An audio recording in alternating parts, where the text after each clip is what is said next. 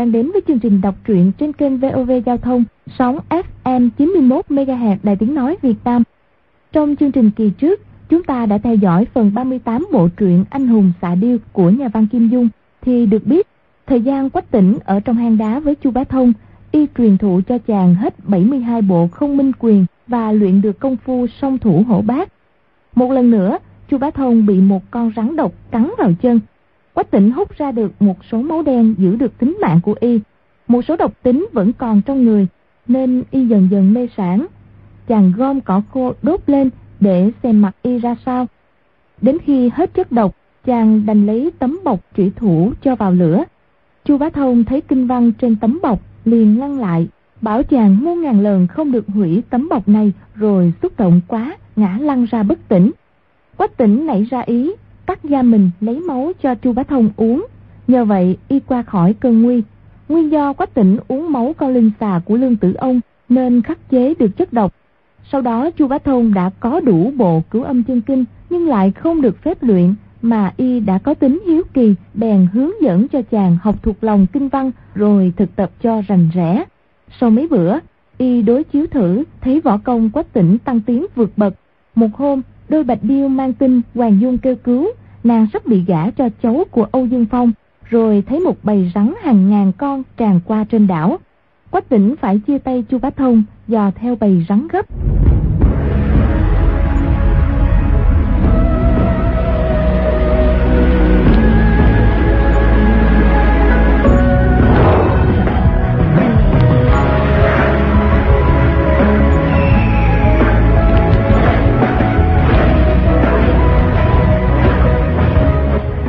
Tỉnh đi theo tiếng bầy rắn đi được vài mươi bước dưới ánh trăng quả nhiên thấy hàng ngàn hàng dạng con rắn xanh bày thành hàng dài ngoằn ngoèo tiến lên.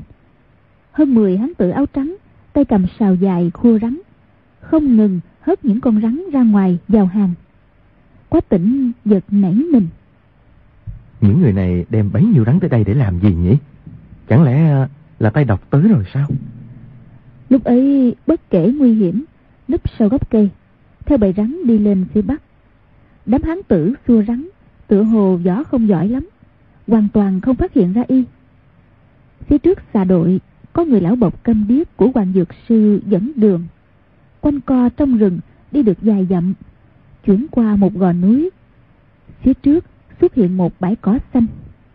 Phía bắc bãi cỏ là một khu rừng trúc. Bầy rắn tới bãi cỏ, đám hán tử xua rắn hít một tiếng còi. Bầy rắn lập tức khoanh tròn lại dưới đất, đầu ngóc cao lên. Quách tỉnh biết trong khu rừng trúc ắt có chuyện rắc rối, không dám để lộ hình dáng trên bãi cỏ. Lúc ấy, nép theo rừng cây phía đông, dòng lên phía bắc, chạy vào khu rừng trúc. Nghe người nghe ngóng, thấy yên ắng không có tiếng động. Lúc ấy mới nhẹ chân bước vào. Trong rừng trúc có một tòa lương đình làm bằng thân trúc điểm ngạch treo ngay trước đình dưới ánh trăng, nhìn rất rõ, là viết ba chữ tích thúy đình. Hai bên treo hai câu đối, chính là hai câu, qua đào bóng rụng bay thần kiếm, biển biết triều dân trỗi ngọc tiêu. Trong đình có ghế trúc bàn trúc toàn là vật lâu năm, đã lên nước bóng loáng. Dưới ánh trăng tỏa ra ánh sáng màu vàng nhạt. Cạnh đình có hai cây tùng lớn một cạnh nhau, cành lá rậm rạp e là cổ thụ hàng trăm năm. Tùng xanh trúc biếc, vô cùng thanh u. Quách tỉnh lại nhìn ra, chỉ thấy xà đội vẫn từng hàng từng hàng, không ngớt kéo tới. Lúc ấy không phải là phúc xà màu xanh, mà là quái xà, đầu to, đuôi dài dãy vàng chớp chớp. Đánh vàng qua sông lại đến rắn đen kéo tới. Trên bãi cỏ bằng phẳng hàng dạng con rắn ngóc đầu lắc lư, thè lưỡi phun phì phì. Những người khu rắn chia xà đội ra hai bên. Ở giữa có một con đường. Mấy mươi cô gái áo trắng, tay cầm đèn lồng, sa hồng thoăn thoát bước lên. Còn cách vài trượng có hai người thông thả bước tới. Người đi trước mặc trường bào đoạn trắng, thêu hoa vàng, tay cầm quạt.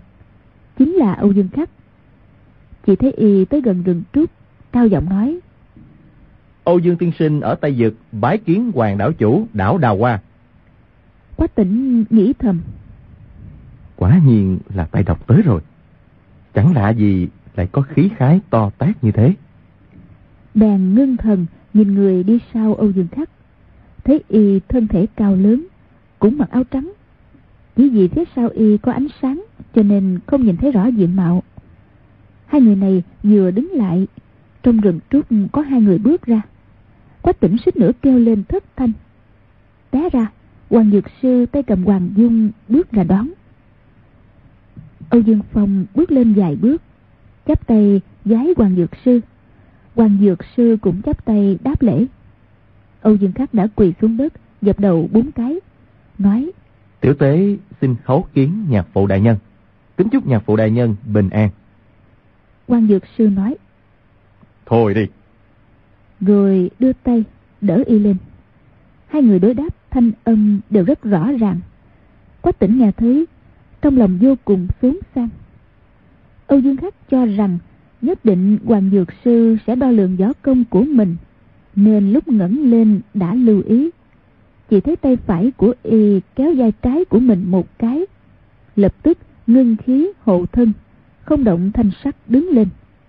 Nào ngờ, rút lại thân hình đột nhiên loạn choạng, vừa kêu một tiếng ái chà, đã bị hất tung ra xa. Đầu dưới, chân trên. Âu Dương Phong đưa ngang cây trượng trong tay ra, hất nhẹ vào vai cháu một cái. Âu Dương Khắc mượn thế trượng lật người lại, nhẹ nhàng đáp xuống đất. Âu Dương Phong cười nói. Hay lắm, Dược huynh.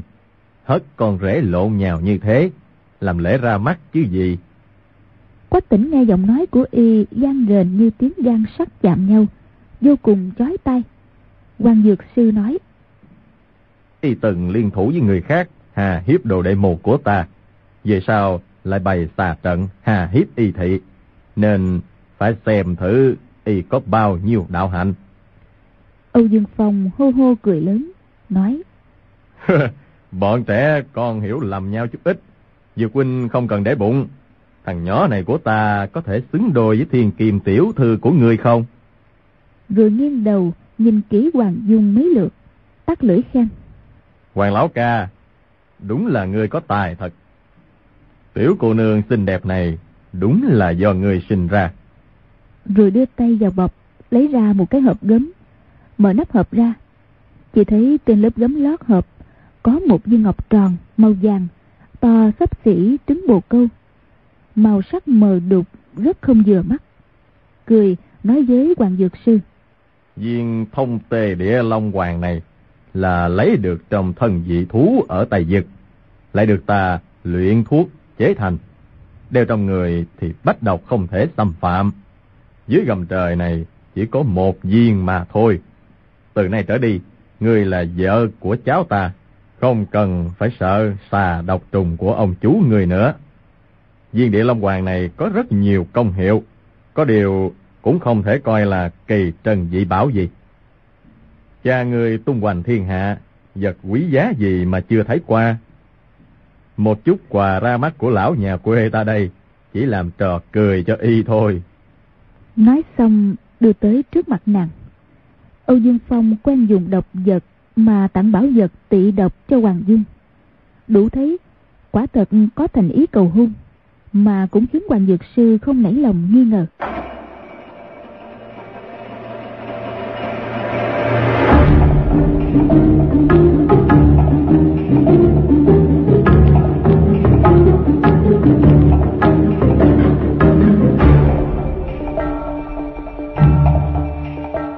Tĩnh thấy tình hình như thế, nghĩ thầm.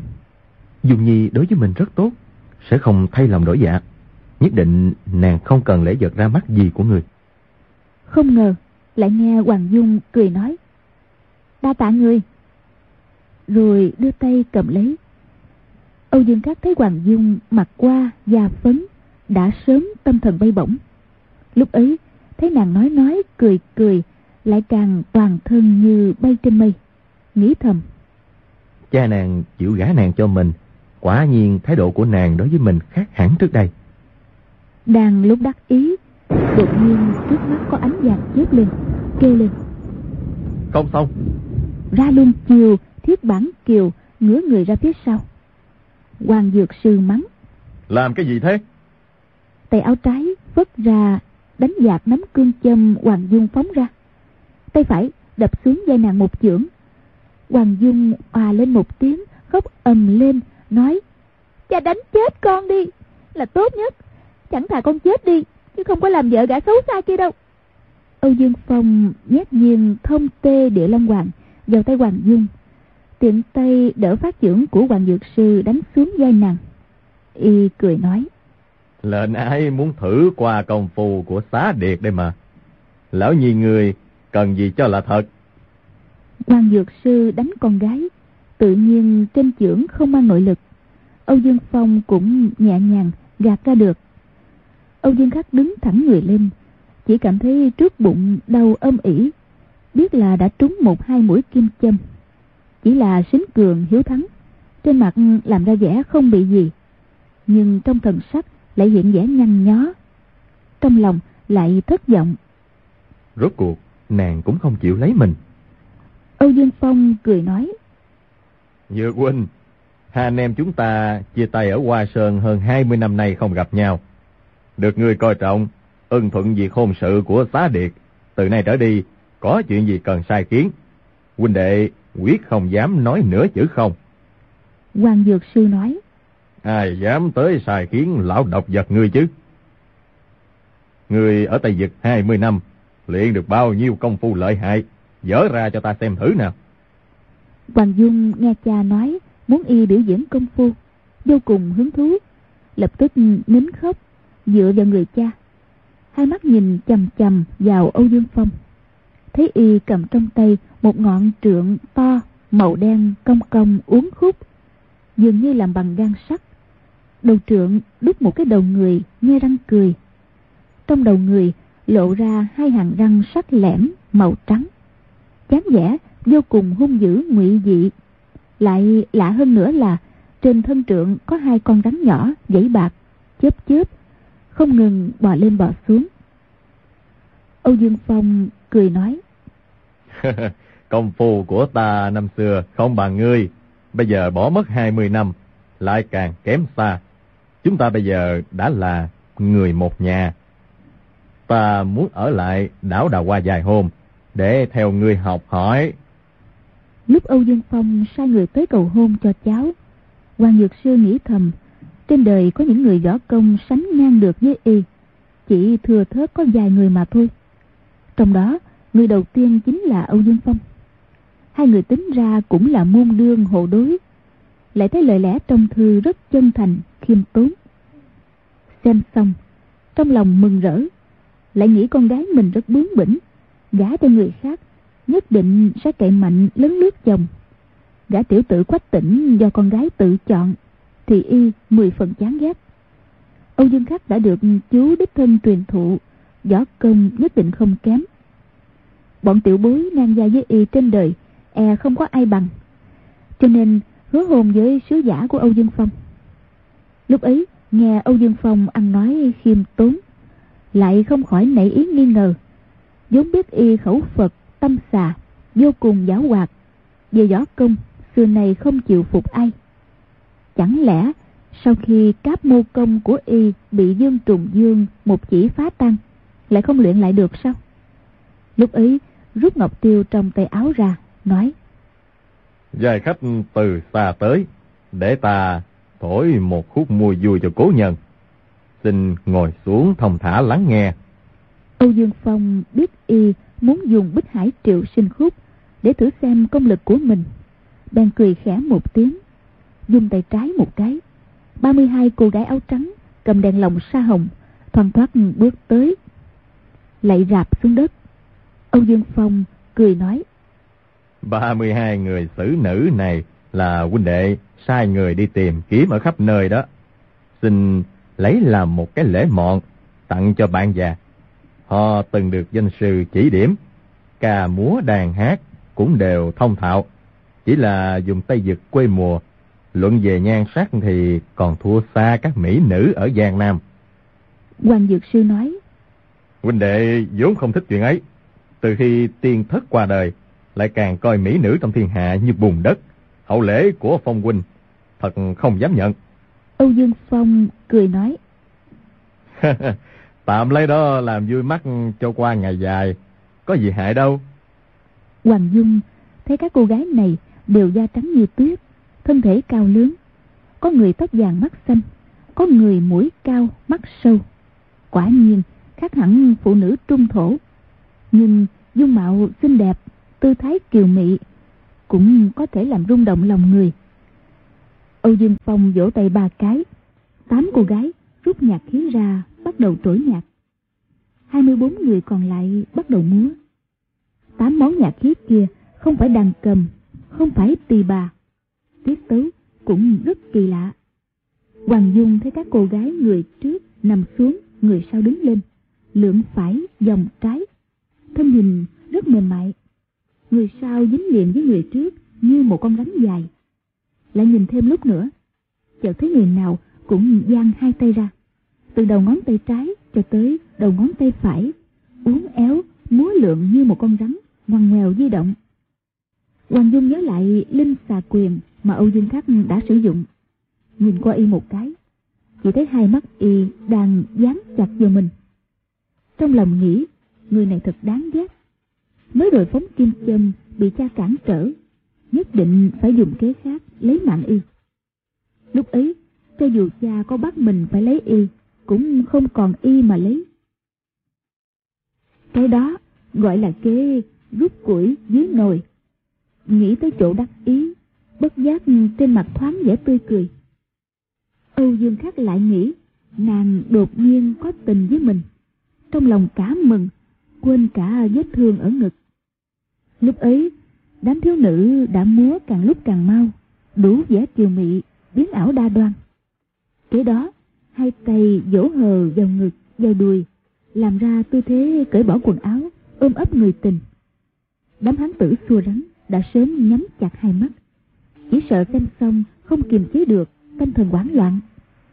Hoàng Dược Sư chỉ cười khẽ một tiếng, nhìn một lúc rồi đặt ngọc tiêu lên miệng thổi vài tiếng. Đám thiếu nữ đột nhiên đồng thời toàn thân rung lên, vũ bộ lập tức rối loạn. Tiếng tiêu lại trỗi thêm một lúc, đám thiếu nữ lại nhảy múa theo tiếng tiêu. Âu Dương Phong thấy tình thế không hay, vỗ tay một cái, một thị nữ cầm một chiếc đàn tranh sắt bước lên. Lúc ấy, Âu Dương Khắc đã hơi cảm thấy tâm thần dao động. Điệu nhạc do nhạc khí của tám thiếu nữ phát ra đã hòa theo tiếng tiêu của Hoàng Dược Sư. Đám hán tử xua rắn đã nhảy nhót trong bầy rắn, chạy qua chạy lại. Âu Dương Phong đẩy lên thiết tranh tinh tinh tinh mấy tiếng, phát ra mấy tiếng đàn như giáo vàng ngựa sắt, xung sát. Lập tức làm giảm đi mấy phần nhu mị của tiếng tiêu. quan Dược Sư cười nói. Nào, nào, chúng ta cùng hợp tấu một khúc. Y vừa rời miệng ra khỏi ngọc tiêu, dáng vẻ cuồng loạn của mọi người lập tức chậm lại. Âu Dương Phong kêu lên. Mọi người nút tay lại, ta và hoàng đảo chủ cần tấu nhạc. Đám người đi theo y biết, lần tấu nhạc này không phải tầm thường. Lập tức, trên mặt hiện ra vẻ kinh hoàng, xé giặt áo, nút chặt tay, lại ôm chặt đầu, chỉ sợ có một tiếng động lọt vào tay. Ngay cả Âu Dương Khắc cũng vội lấy bông nút chặt hai tay. Hoàng Dung nói, Cha ta thổi tiêu cho ngươi nghe, cho ngươi có thể diện như thế đó. Ngươi lại nút chặt tay, thật là quá vô lễ mà. Tới đảo Đào Hoa làm khách, lại dám coi thường chủ nhân hả? Quan Dược Sư nói, Không thể kể là vô lễ, y không dám nghe tiếng tiêu của ta. Đó là rất biết thân phận chứ. Lần trước y đã nghe qua một lần rồi. tuyệt kỹ đàn tranh của chú người nổi tiếng khắp thiên hạ.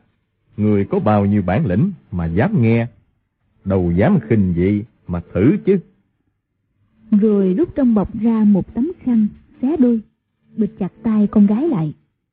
Có tỉnh nảy giả hiếu kỳ, lại muốn nghe xem tiếng đàn tranh của Âu Dương Phong có gì lợi hại, lại bước lên vài bước. quan Dược Sư nói với Âu Dương Phong. Đàn rắn của người lại không thể bịt tai được rồi quay lại lấy tay ra hiệu với người lão bộc câm điếc đứng cạnh Người ấy gật gật đầu, dung dung tay với đám hán tử xua rắn, bảo họ dắt rắn tránh đi. Đám người này không ở lại đây là may. Thấy Âu Dương Phong gật đầu ưng thuận, dội xua bầy rắn đi. Theo sau người lão bộc câm điếc dẫn đường, từ từ lui ra xa. Âu Dương Phong nói, Công phu của huynh đệ còn có chỗ chưa tới nơi tới chốn. Xin dược huynh nhường cho ba phần.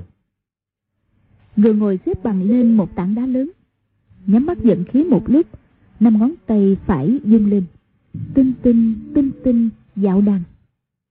Thanh điệu đàn tranh vốn rất khích liệt, nhưng chiếc thiết tranh tây dực của y thì âm thanh lại càng lợi hại.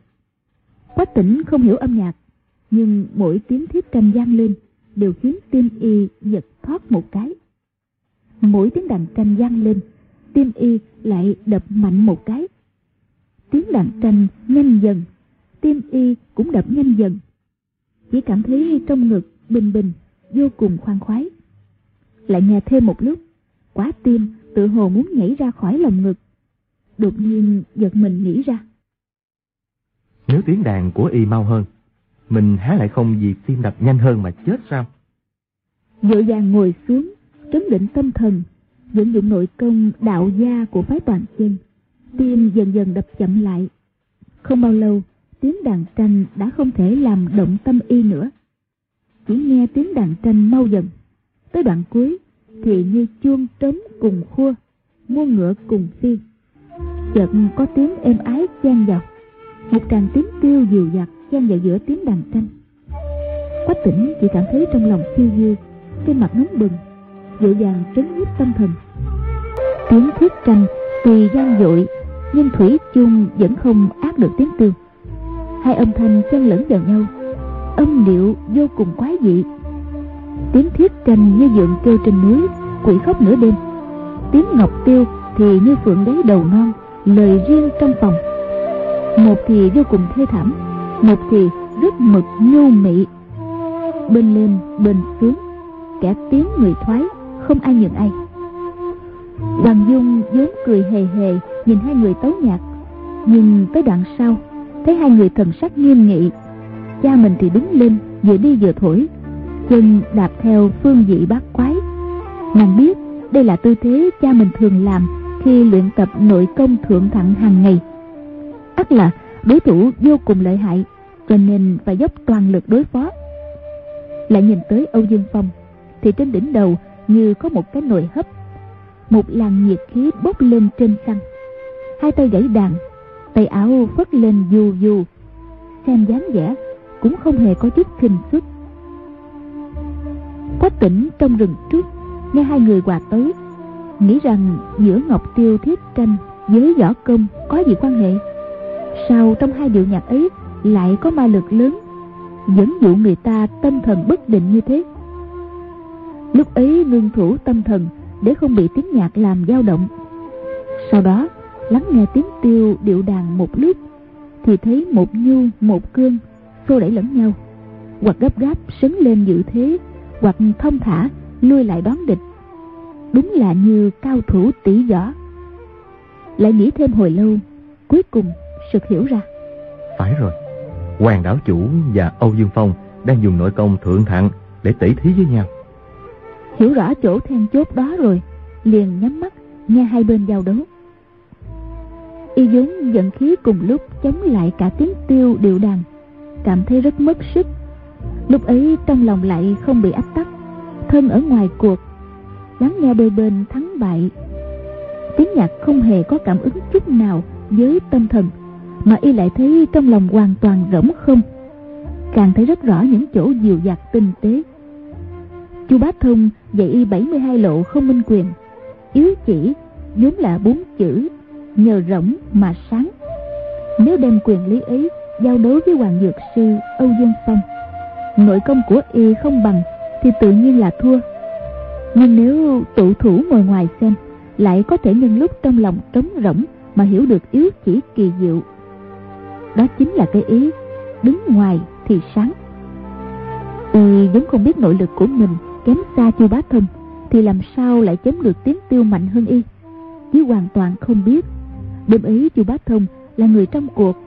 Lại vì nhiều năm đã dính vào một đoạn tình nghiệp, ma tự tâm sinh, đến nỗi bị tiếng tiêu dắt díu, chứ không phải chỉ do nội công cao thấp mà quyết thắng phụ. Lúc ấy quách tỉnh chỉ nghe âu dương phong lúc đầu dùng thế sấm sét ngàn cân áp đảo hoàng dược sư. Tiếng tiêu né trái tránh phải. Chỉ cần tiếng đàn tranh hơi sơ hở là lập tức xuyên vào qua một lúc tiếng đàn chậm dần tiếng tiêu lại càng nhiều dặt. Quách tỉnh chợt nghĩ tới hai câu yếu quyết trong không minh quyền mà chu bá thông bắt y phải học thuộc lòng. Cương thì không lâu nhu thì khó giữ. Nghĩ thầm tiếng đàn ác có thể phản kích. quả nhiên lúc tiếng ngọc tiêu trỗi cao tiếng đàn tranh cũng đột nhiên sầm sập vang lên trùng chấn thanh uy. Quách tỉnh tuy học thuộc yếu quyết của không minh quyền, nhưng ngộ tính của y vốn thấp.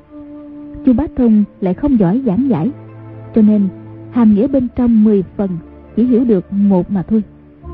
Lúc ấy, nghe hoàng dược sư và âu dương phong lấy tiếng nhạc tỉ võ, đôi bên công thủ tiến thoái, dường như có chỗ ám hợp với yếu quyết quyền lý mà y học thuộc những chỗ vốn không hiểu. Qua mấy lần hai tiếng nhạc giao đấu, cũng dần dần hiểu được một ít then chốt bên trong. Không kìm được ngấm ngầm mừng rỡ. Kế đó, lại thấp thoáng thấy rằng, trong cửu âm chân kinh, có những câu chữ dường như thông suốt với điệu đàn tiếng tiêu mà y đang nghe. Nhưng kinh văn sâu sắc, lại chưa từng dốc lòng nghiền ngẫm.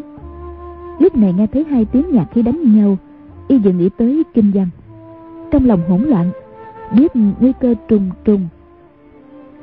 Lập tức, gác lại, không dám nghĩ gì tới ý nghĩa trong kinh văn nữa. Lại nghe thêm một hồi, chợt thấy thế cục tiêu trưởng, đường lối công thủ của hai tiếng nhạc có rất nhiều chỗ khác hẳn với khẩu quyết tu tập võ công của mình. Trong lòng ngờ vực không hiểu gì sao. Lại có mấy lần, hoàng dược sư rõ ràng đã có thể thủ thắng chỉ cần tiếng tiêu chuyển chiết thêm vài lần nữa, thì âu dương phong ắt không thể chống cự. Nhưng âu dương phong lại cũng bỏ qua mấy cơ hội có thể lợi dụng. Quách tịnh dũng cho rằng đôi bên nhường nhịn lẫn nhau. Lại nghe một lướt thì thấy không phải. Y tư chất tuy ngu độn, nhưng nghe hai người tấu nhạc qua lại giao đấu nửa giờ đã hiểu rõ một số pháp môn công phạt chống đỡ trong điệu đàn tiếng tiêu lại nghe thêm một hồi rồi chợt nghĩ. Theo đạo lý quyền quyết của không minh quyền thì trong sự công thủ của đôi bên dường như đều có chỗ sơ hở không đủ. Chẳng lẽ khẩu quyết của chu đại ca dạy cho mình còn lợi hại hơn võ công của hoàng đảo chủ và tay độc hay sao? Lại xoay chuyển ý nghĩ nghĩ thầm. Nhất định không đúng. Nếu võ công của chu đại ca cao hơn hoàng đảo chủ thì trong 15 năm nay, hai người đã giao đấu với nhau không biết bao nhiêu lần. Lẽ nào y vẫn phải bị khốn trong thạch động sao? Y ngẩn ngơ suy nghĩ hồi lâu, chỉ nghe tiếng tiêu càng lúc càng trỗi cao. Chỉ cần cao hơn một chút thì âu dương phong không thua, không được. Nhưng tới chỗ cùng cực ấy thì làm thế nào cũng không cao hơn được. Rút lại đại ngộ, bất giác phì cười.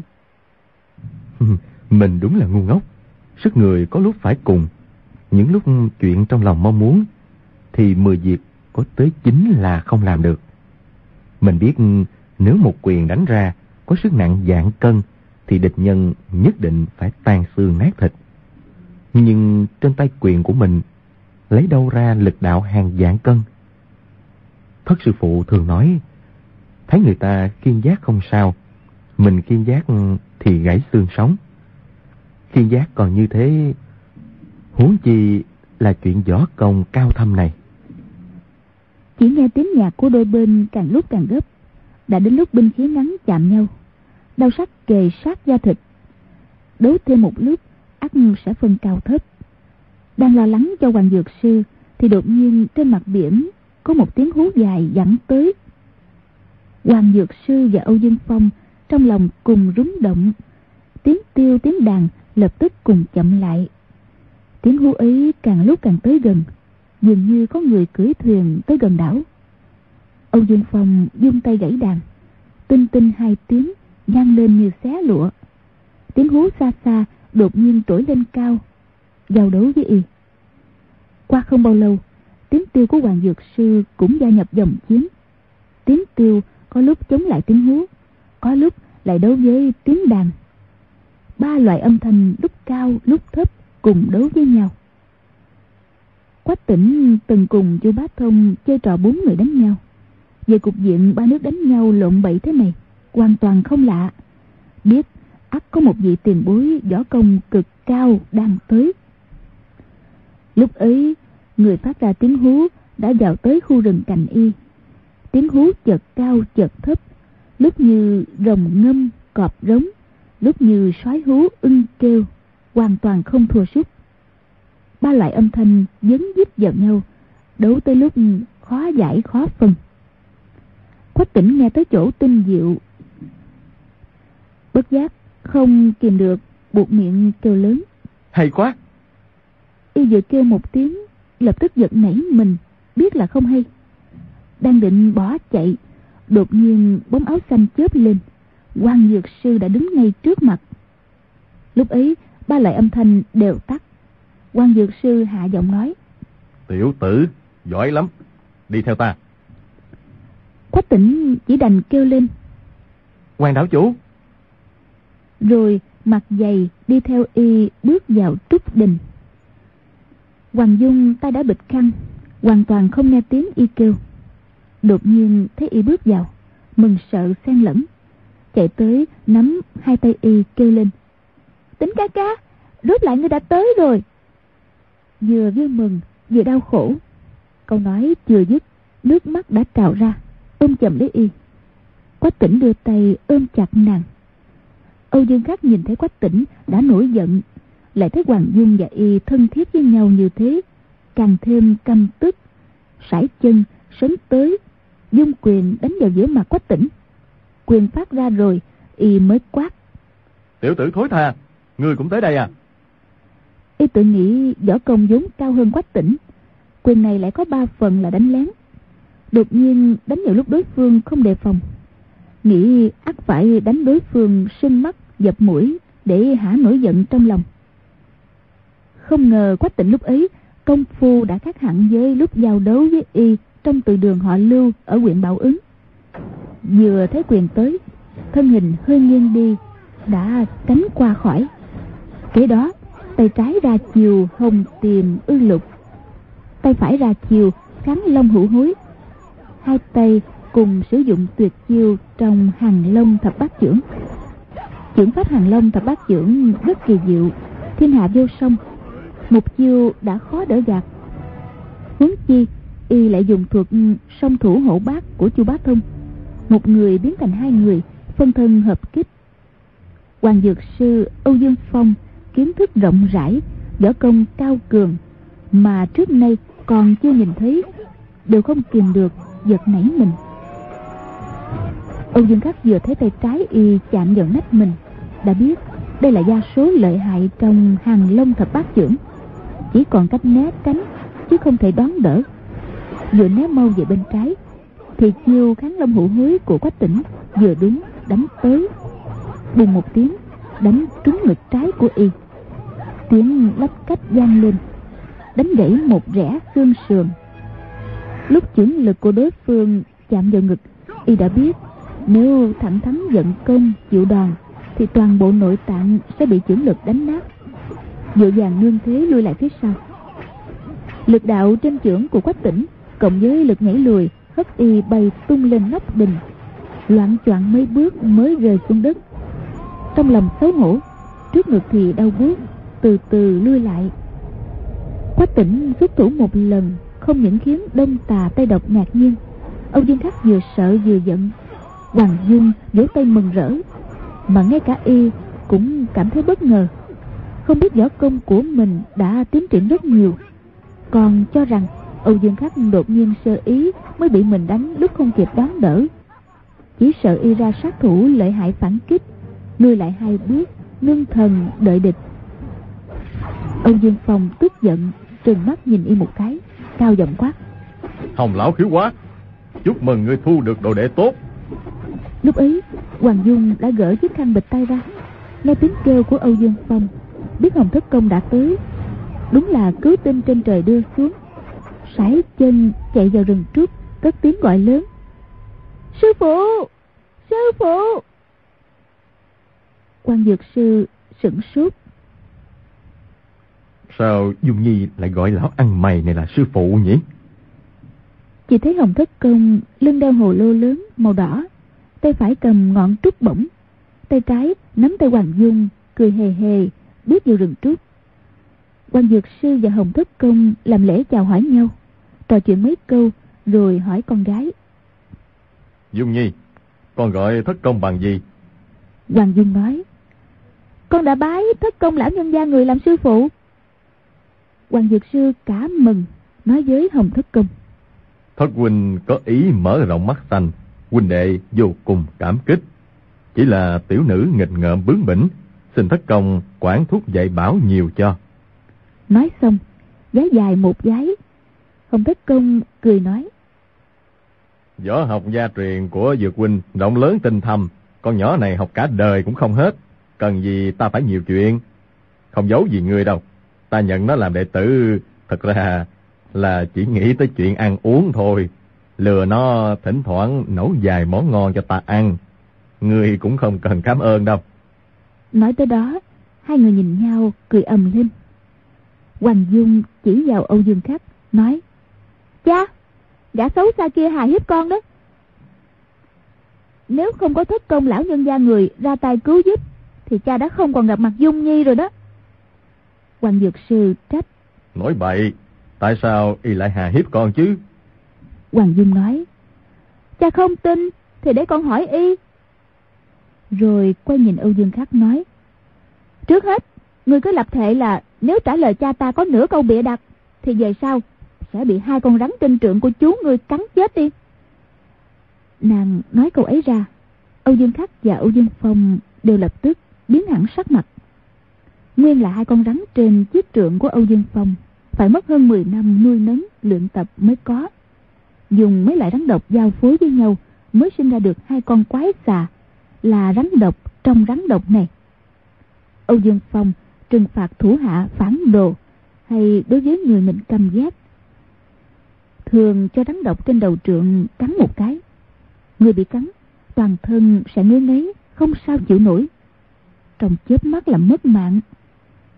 Âu dương phong tuy có thuốc giải, nhưng nọc đắng vào người rồi, thì cho dù có uống thuốc giữ được tính mạng, cũng không khỏi mất hết võ công, tàn phế trọn đời. Hoàng dung thấy hình dáng hai con rắn ngon ngoe trên trượng của y rất quái dị, thuận miệng nói ra một câu. Nào ngờ chính phạm vào điều tối kỵ của hai chú cháu tây độc. Âu dương khắc nói nhà phụ đại nhân hỏi con đâu dám bị đặt. Hoàng dung xì một cái rồi nói ngươi mà ăn nói bậy bạ nữa ta tát ngươi mấy cái trước bây giờ. Ta hỏi ngươi ta đã từng gặp ngươi trong triệu dương phủ ở bắc kinh phải không? Âu dương khắc xương sườn bị gãy trước ngực lại trúng kim châm của nàng. Quả thật đau không chịu nổi chỉ là xính cường hiếu thắng, liều mạng giận công nhịn đau. Lúc không nói, còn có thể giận khí chịu đựng. Mới rồi nói ra hai câu, đã đầu toát mồ hôi trắng. Nghe hoàng dung hỏi như thế, không dám mở miệng trả lời, chỉ gật gật đầu. Hoàng dung lại hỏi, lúc đó, ngươi cùng với sa thông thiên, bành liên hổ, lương tử ông, linh tý thượng nhân nữa, mấy người liên thủ đánh một mình ta, phải không? Âu dương khắc muốn phân trần. Nói rõ là không phải mình hẹn bấy nhiêu cao thủ tới hạ hiếp nàng nhưng chỉ nói một câu. Ta ta không phải là liên thủ với họ. Thì trước ngực y đã đau buốt không thể nói thêm tiếng nào. Hoàng dung nói được rồi ta cũng không cần ngươi trả lời. Ngươi nghe ta hỏi đây chỉ cần gật đầu hay lắc đầu là được rồi. Ta hỏi ngươi sa thông thiên bành liên hổ lương tử ông linh trí hòa thượng bấy nhiêu người đều đối đầu với ta. Có phải vậy không? Âu dương cát gật gật đầu. Hoàng dung nói tiếp. Họ đều muốn bắt ta, mà đều không thành công. Rồi về sau ngươi bàn xuất mã, Phải không?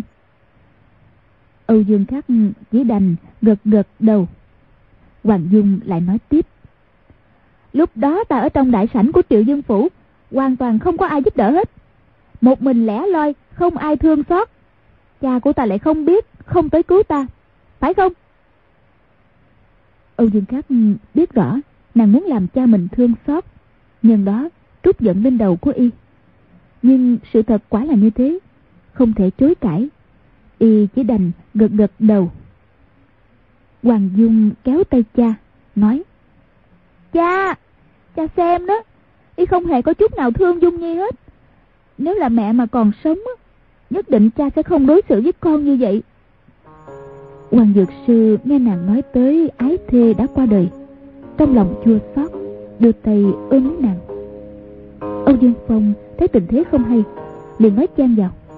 Hoàng cô nương Bấy nhiêu nhân vật thành danh trong võ lâm Muốn giữ cô nương lại Nhưng cô có võ nghệ tuyệt học gia truyền Họ đều không làm gì được cô Có phải như vậy không? Hoàng Dung cười gật đầu quan dược sư nghe âu dương phong tán tụng võ công gia truyền của mình, cười khẽ một tiếng. Âu dương phong quay qua, nói với y.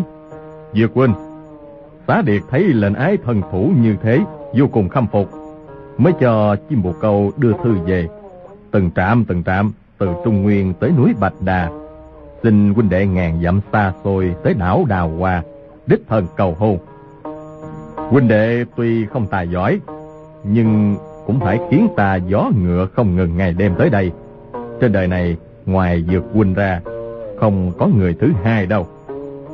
Hoàng Dược Sư cười nói. Làm phiền đại giá, quả thật không dám. Nhưng nghĩ tới Âu Dương Phong thân phận như thế mà đường xa tìm tới ra mắt, cũng không kiềm được sự đắc ý.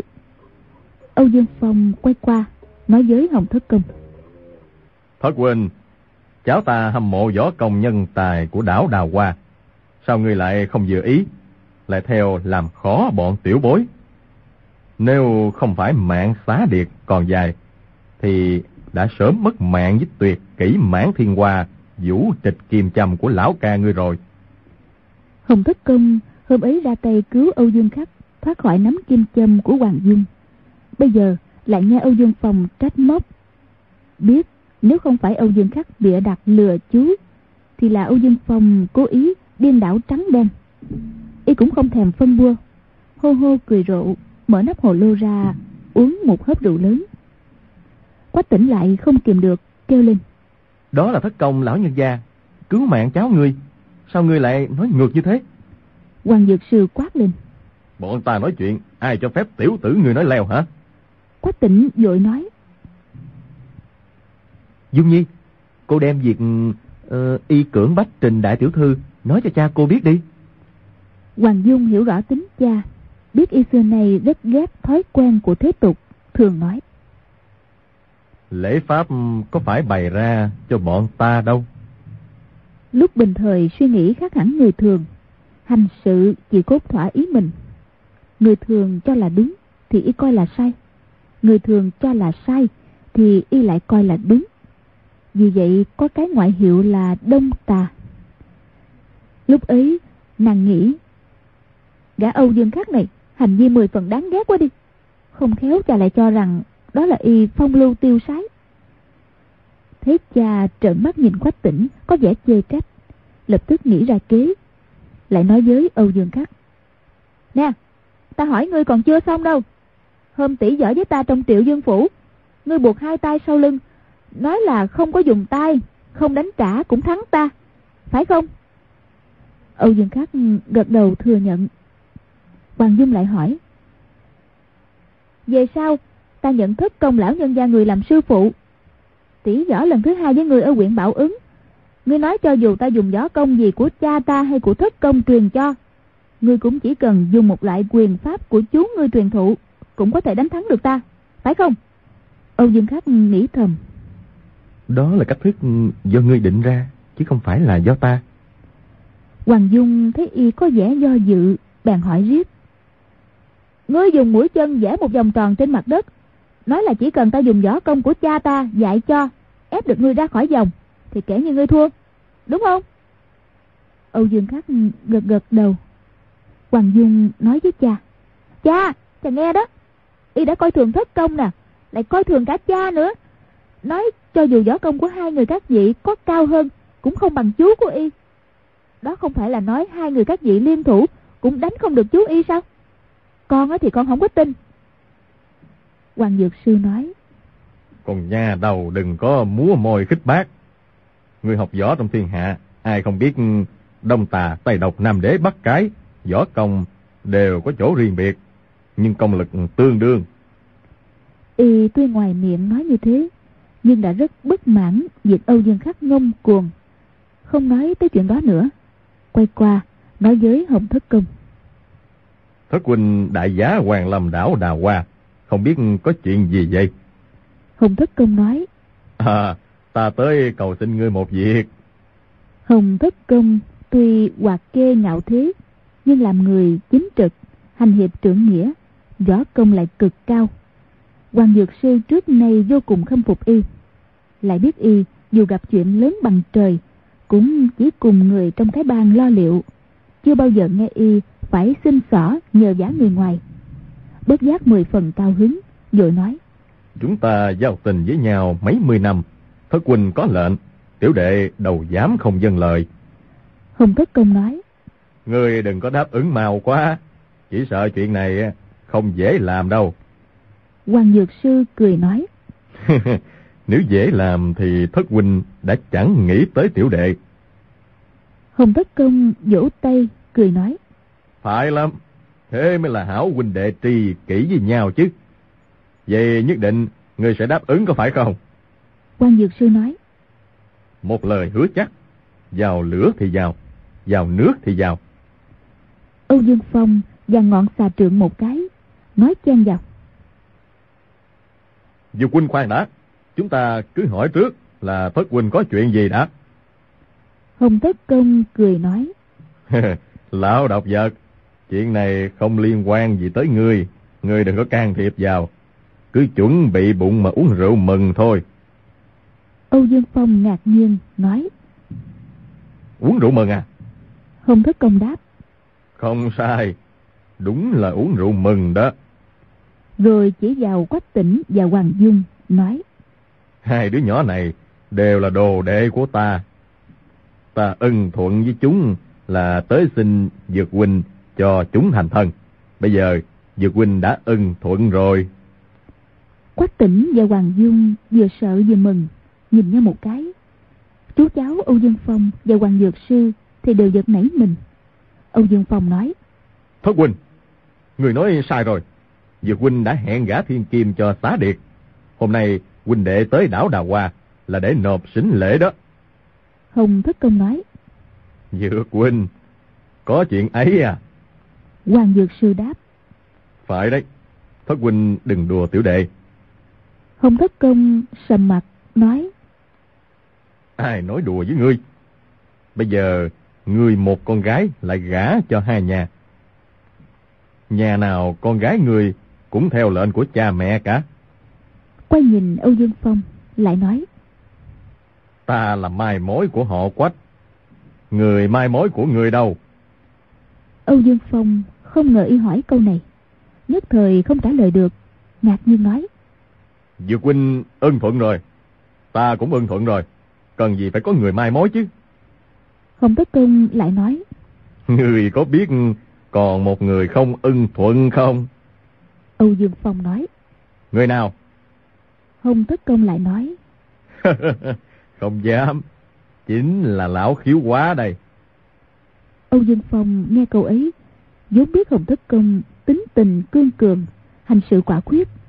Tình thế hôm nay không khỏi phải đánh nhau với y một trận. Nhưng không đổi sắc mặt, chỉ trầm ngâm không đáp. Hồng Tất Công cười nói.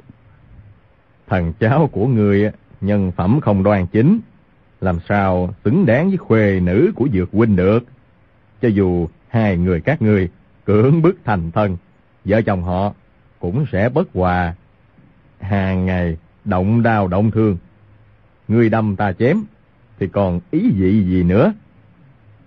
Hoàng Dược Sư nghe câu ấy, trong lòng rúng động, nhìn qua con gái chỉ thấy nàng đang nhìn quách tỉnh chầm chầm đưa mắt liếc qua chỉ thấy thằng tiểu tử này quả thật vô cùng đáng ghét. Y thông minh tuyệt đỉnh, văn võ song toàn. Cầm kỳ thư họa không gì không biết, không gì không giỏi. Trước này, giao du, nếu không phải là tài tử, thì cũng là kẻ sĩ văn nhã. Vợ và con gái y cũng đều trí tuệ hơn người. Nghĩ tới việc phải gả đứa con một của mình cho gã tiểu tử ngu ngốc này, thì quả là cánh hoa lại cắm bãi cất trâu nhìn tới âu dương khắc đứng bên cạnh, so sánh một lúc, thì thấy âu dương khắc tuấn nhã, tài điệu, không chỗ nào không hơn y gấp trăm lần. Lúc ấy, càng quyết ý gả con cho âu dương khắc. Chỉ là về phía hồng thất công thì thấy khó coi. Lúc ấy, bèn nghĩ ra một cách, nói, phong huynh lệnh điệt bị thương một chút, người cứ chữa trị cho y trước, chúng ta sẽ thông thả bàn bạc sau âu dương phong nãy giờ vẫn lo cho thương thế của cháu, nhưng không thể nói câu ấy với y. Lúc ấy đang dãy cháu một cái. Hai người bước vào trong rừng trúc hoàng dược sư thì nói chuyện với hồng thất công. Qua thời gian khoảng một bữa cơm, hai chú cháu âu dương trở lại trong đình. Âu dương phong đã rút mũi kim châm, tiếp lại chỗ xương gãy cho âu dương khắc. Hoàng dược sư nói, tiểu nữ thân thể yếu đuối, tính lại bướng bỉnh vốn khó hầu hạ bậc quân tử. Không ngờ thất huynh và phong huynh lại coi trọng huynh đệ. Người nào cũng tới cầu thân. Huynh đệ thật là vinh dự. Tiểu nữ vốn đã có hẹn gả cho âu dương nhưng lệnh của thất huynh cũng khó mà khước từ. Huynh đệ có một cách so tài ở đây. Xin hai vị huynh đài xem thử có được không? Hồng thất công liền nói. Nói mau đi nói mau đi lão thiếu hoa không muốn nghe người dằn qua dòng dài nữa đâu